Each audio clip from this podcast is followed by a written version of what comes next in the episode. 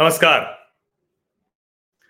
मेरे सामाजिक परिवार के सभी सदस्यों को यथोचित अभिवादन राम राम वैसे भी राम का राज्याभिषेक आप देख रहे होंगे। टेलीविज़न चैनलों पर आपने देखा होगा।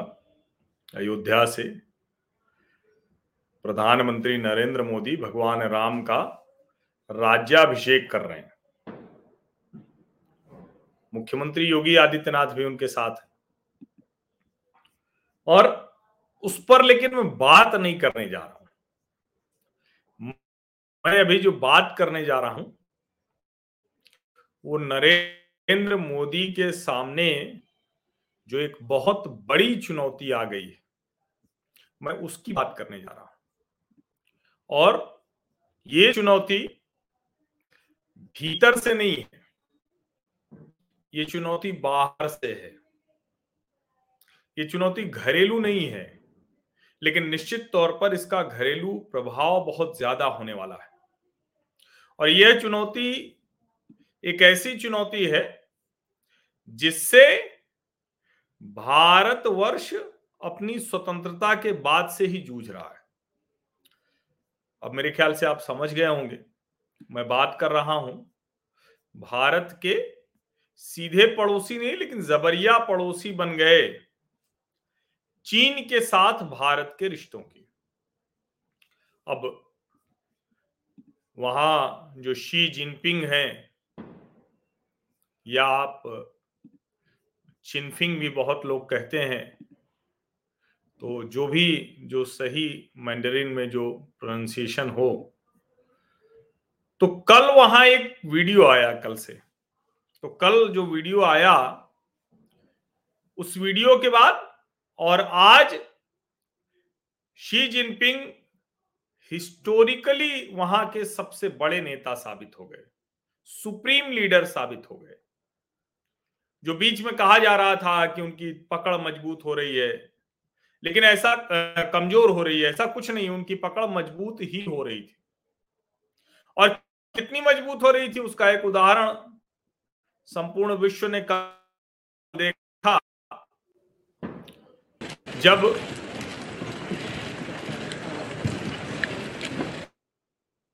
हालाँकि ऑडियो का मतलब नहीं, इसलिए ऑडियो में बंद कर दे रहा हूँ।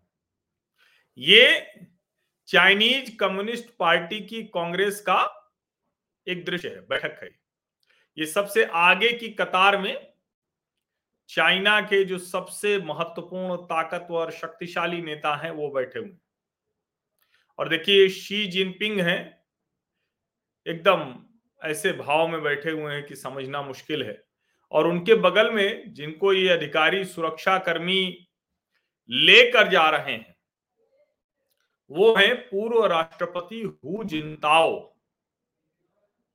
और इस वीडियो के बाद इस वीडियो के बाद दुनिया भर में एक कहें कि इस तरह से उसको देखा गया कि क्या तानाशाह देशों में अब घोषित तानाशाह के तौर पर शी जिनपिंग भी खुद को स्थापित करना चाहते हैं। नई जो वहाँ की टीम है वो तैयार हो गई है। और माफ़ कीजिएगा। एकमात्र जो महिला थी, उनकी जो सबसे टॉप बॉडी थी, उसको भी फ़िलहाल आउट कर दिया गया। तो अब सारे के सारे शी जिनपिंग के जो, जिसको हम कहते हैं ना कि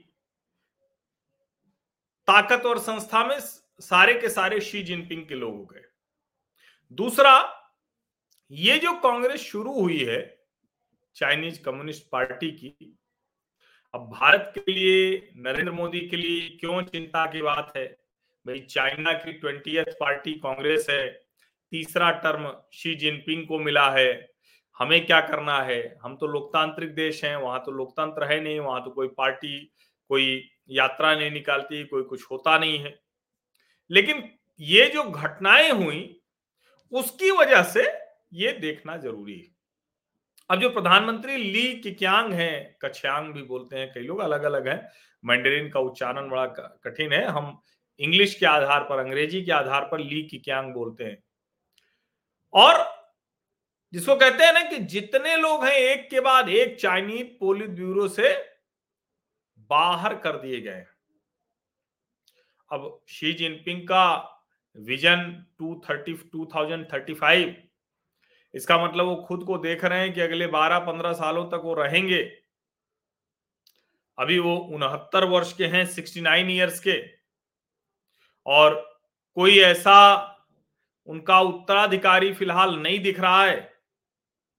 पूरी तरह से जो 25 लोगों की पोलित ब्यूरो है, उसमें सिर्फ़ शी जिनपिंग के लोग हैं। और इसके अलावा जो सात सदस्यों की जो पोलित ब्यूरो स्टैंडिंग कमेटी है, ज़ाहिर है वो भी। गिने चुने लोग होंगे जो शी जिनपिंग के ऊपर किसी तरह का सवाल खड़ा करेंगे। हालाँकि सवाल नहीं खड़ा करेंगे, क्योंकि जिस तरह की स्थितियाँ रही है, पिछले कुछ समय में शी जिनपिंग के शासन में जैसे वहाँ लोगों को सजाएँ दी गई हैं ट्रायल चलाया गया है, उसके बाद ये मुश्किल है। और ये वीडियो जब आया तो सबने यही कहा कि क्या हु जनताओं को ज़बरदस्ती उनकी मर्ज़ी के बिना ले जाया गया बाहर। बाद में ये स्टेट मीडिया की तरफ़ से सफ़ाई आई कि दरअसल उनकी तबीयत बहुत खराब थी, उनका स्वास्थ्य बहुत खराब था, लेकिन फिर भी वो कांग्रेस में शामिल होना चाहते थे, वो शामिल हुए और अंत में वो इस स्थिति में नहीं थे, जबकि ऐसा तो नहीं लग रहा है कि उनकी तबीयत कोई ऐसी खराब हो गई अगर पहले खराब थी तो जस की तस दिख रही। है और जो, जिसको कहते हैं ना कि भाव भंगिमा है चेहरों की वो तो बता रही कि कुछ मामला गड़बड़ है, कुछ बहुत गंभीर मसला है। लेकिन उनके अंदरूनी गंभीर मसलों से हमें कुछ लेना देना नहीं। हमारी चिंता जरा दूसरी है। भारत ने अभी हाल के दिनों में लगातार चाइना को आईना दिखाया है। एलएसी पर जो स्टैंड ऑफ़ हुआ था भारत और चीन के बीच में, इंडियन आर्मी और पीएलए के बीच में, जिसमें भारत के 20 सैनिक वीर गति को प्राप्त हो गए। और ऑफिशियली चाइना पाँच ही पीएलए के सैनिकों को मानता है, लेकिन जो दुनिया भर की रिपोर्ट्स हैं वो बताती हैं कि 60 से 70 चीनी सैनिक मारे गए। उसमें जो गलवान का कमांडर है पीएलए का, की फबाओ, उसको भी दो हज़ार दो सौ छियानवे लोगों की two thousand two hundred ninety six जो डेलीगेट से सीपीसी के उसमें की फबाओ को भी शामिल किया गया। अब ज़ाहिर है, अगर इतना महत्व तो उसे दिया गया तो ये भारत के लिए चिंता की बात है। और इस बार जो सीपीसी हो रही थी, बाकायदा विदेशी मीडिया को कवर करने के लिए इजाज़त दी गई थी कि आप आ सकते हैं, बैठ के देख सकते हैं। ज़ाहिर है, उसमें कोई सवाल जवाब या कुछ ऐसा तो था नहीं। अब शी जिनपिंग ने कहा है कि पीएलए को 2027 तक फुल्ली मॉडर्नाइज कर देंगे रीस्ट्रक्चर कर देंगे। और वो बार बार चीन की जो टेरिटोरियल बाउंड्रीज है उसके बारे में बात कर रहे थे और अगर की फवाओं को उसमें बुलाया गया और शुरू होने के पहले गलवान क्लैश का वीडियो दिखाया गया। इसका मतलब यह है कि आने वाले दिनों में ये बड़ी मुश्किल हो सकता है। और वैसे तो भारत का हर नेता जानता है, हम लोग अलग अलग समय पर सुनते रहे हैं, बात होती रही है। स्वर्गीय मुलायम सिंह यादव, पूर्व रक्षा मंत्री, उन्होंने कहा ही था कि चीन हमारा दुश्मन नंबर वन है। जॉर्ज फर्नांडिस बोलते थे। और अब जो दुश्मन नंबर वन के सामने चुनौती के तौर पर नरेंद्र मोदी की सरकार ने चीन से लगी पूरी सीमा पर ऑल वेदर रोड बना दिया, वरना तुम्हारी सेनाएँ भी नहीं पहुँच पाती थी। हेलीपैड बना दिए, जो रनवे बना दिए, जो बड़े जहाज़ लेकर उतर सकते हैं, जा सकते हैं। Within twenty four hour हमारी आर्मी का फुल मोबिलाइजेशन हो सकता है।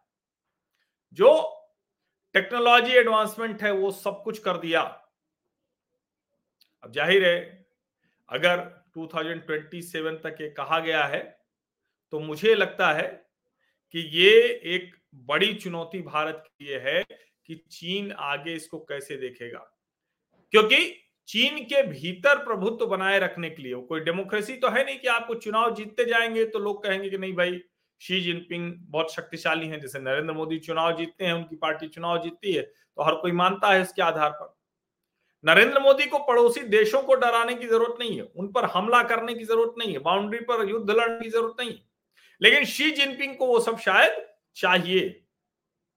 और ताइवान के मसले पर जिस तरह का दिखाया, हालाँकि भारत ने समुद्री सीमाओं में जो चीन की हरकतें हैं, उसको काउंटर करने के लिए, उस पर नियंत्रण रखने के लिए, पहले से वो क्वाड देशों का हिस्सा है। और जब चीन ने में साउथ चाइना सी में हरकतें शुरू की, ताइवान के इर्द गिर्द हरकतें शुरू की तो उसमें अमेरिका बहुत सतर्क भूमिका में रहा। भारत ने अपनी भूमिका बड़ी स्पष्ट कर रखी है। और वो भूमिका क्या है? वो भूमिका आपको डॉक्टर एस जयशंकर के एक बयान से समझ में आएगा। उन्होंने क्या कहा? उन्होंने कहा, Indian, India deals with China bilaterally and not through the prism of a third party. यानी भारत चीन के साथ द्विपक्षीय मुद्दों के आधार पर, उसके आधार पर सब कुछ तय करेगा। किसी तीसरे के व्यू के आधार पर नहीं तय करेगा। फिर उन्होंने कहा, the old era of self restraint appears to be over for India, not just China. तो ये भी बहुत स्पष्ट है वो। उन्होंने कहा, peace and tranquillity in the border area basis for normal relation. बहुत साफ़ उन्होंने कहा, भैया, सीमा पे संघर्ष होता रहेगा तो आप कुछ और नहीं कर सकते। डॉक्टर जयशंकर ने यह भी कहा, India must be prepare to compete in the neighbourhood. अब ज़ाहिर है, चीन से बड़ी चुनौती क्या होगी? उससे बड़ी प्रतिस्पर्धा क्या होगी? ये समझना बहुत ज़रूरी है। और कई बार वो कह चुके हैं कि, भाई, ये संभव नहीं है, ये बिल्कुल संभव नहीं है कि आप भारत के साथ कहें कि अच्छा हम कारोबार करेंगे जियो पोलिटिकल सिचुएशन में एक साथ रहेंगे, सब कुछ करेंगे, लेकिन हम सीमाएँ अशांत करके रखेंगे, वहाँ घुसपैठ करते रहेंगे, वहाँ पीएलए के सैनिक जो ऊट पटांग हरकतें हैं वो करते रहेंगे। तो बहुत स्पष्ट तौर पर ये बताया, कहा विदेश मंत्री डॉक्टर एस जयशंकर ने कि ये दोनों एक साथ नहीं होने वाला है। लेकिन इन सब के बावजूद चीन जिन स्थितियों में पहुँच रहा है, चीन से जिस तरह से बड़ा बाज़ार भारत की तरफ़ शिफ्ट हो रहा है, दूसरे देशों में देशों में भी शिफ्ट हो रहा है। ताइवान है, इंडोनेशिया है, मलेशिया है, थाईलैंड है, वियतनाम है। लेकिन भारत भी शिफ्ट हो रहा है। जिस तरह से अमेरिकी कंपनियाँ अपना कारोबार समेट कर भारत की तरफ़ आ रही हैं, प्राथमिकता दे रही हैं। जिस तरह से वैश्विक मंचों पर भारत की भूमिका बढ़ रही है, ऐसे में चीन की तरफ़ से कोई मिस एडवेंचर हो सकता है। ये समझिए। और अच्छी बात है कि प्रधानमंत्री नरेंद्र मोदी की नीति बड़ी स्पष्ट है। पहले की तरह हम हमेशा बैकफुट पे नहीं रहते हैं, इंतज़ार नहीं करते हैं, हम अपनी नीतियों से बड़े स्पष्ट हैं। लेकिन उसके बावजूद, चूँकि चीन का जो डिफेंस बजट है, चीन का जो डिफेंस की कैपेबिलिटीज है, हमारी भी कैपेबिलिटीज अभी इधर हाल के वर्षों में बेहतर हुई और शायद ये भी एक वजह है कि हमने आत्मनिर्भर भारत पर ज़्यादा ज़ोर ज़ोर दिया है। हमारी जो कोशिश है, वो यही है कि किसी भी तरह से हम स्वदेशी तकनीक से सब कुछ कर पाए। इसरो ने इकट्ठे तीस बत्तीस लॉन्च किए हैं। तो मतलब जिस तरह से कहे ना कि भारत हर जगह पर अपनी चीज़ें ठीक करने की कोशिश कर रहा है। और मुझे लगता है कि जिस तरह की स्थितियाँ हैं, उसमें भारत अपनी तैयारी पूरी करेगा। नरेंद्र मोदी एक ऐसे नेता के तौर पर जाने जाते हैं, उन्होंने वो सब करके दिखाया है। तो हम उम्मीद करते हैं कि वो इसको बहुत अच्छे से समझ रहे हैं, उस पर आगे बढ़ रहे हैं। विदेश मंत्री डॉक्टर एस जयशंकर हैं, जो बीजिंग में रहे, जो बहुत अच्छे से समझते हैं। लेकिन मुझे लगता है कि अभी सबसे बड़ी चुनौती यही आने वाली है, इस पर बहुत ठीक से ध्यान देने की ज़रूरत है हर तरह से। और मुझे लगता है कि सबसे ज़रूरी तो पहले यही है कि धीरे धीरे इससे जितना संभव हो सके भारत को आर्थिक मोर्चे पर अपने आप को मज़बूत करना होगा, जो भारत लगातार कर भी रहा है, अपनी सीमाओं को सुरक्षित करना होगा। तो हम उम्मीद करते हैं कि ऐसा कोई मिस एडवेंचर करने का ख्याल चीन के दिमाग में नहीं आएगा, लेकिन जो वहाँ की घरेलू परिस्थितियाँ हैं, जिस तरह शी जिनपिंग दबाव है वहाँ कुछ भी हो सकता है। हम उम्मीद करते हैं कि हम इसके लिए पूरी तरह तैयार हैं और कुछ ऐसा नहीं होगा, ये पहली उम्मीद है। लेकिन अगर कुछ हुआ तो हम तो राम को मानने वाले लोग हैं, मर्यादा पुरुषोत्तम को राम मानने वाले लोग हैं। आप सभी को ढेर सारी शुभकामनाएँ। रोशनी खूब रहे, खूब उत्साह रहे, उल्लास रहे, मर्यादा के साथ सब कुछ रहे। अयोध्या चमक रही है, भारत भी ऐसे चमके, विश्व में हमारी स्थितियाँ बेहतर हो। बहुत बहुत धन्यवाद। Thank you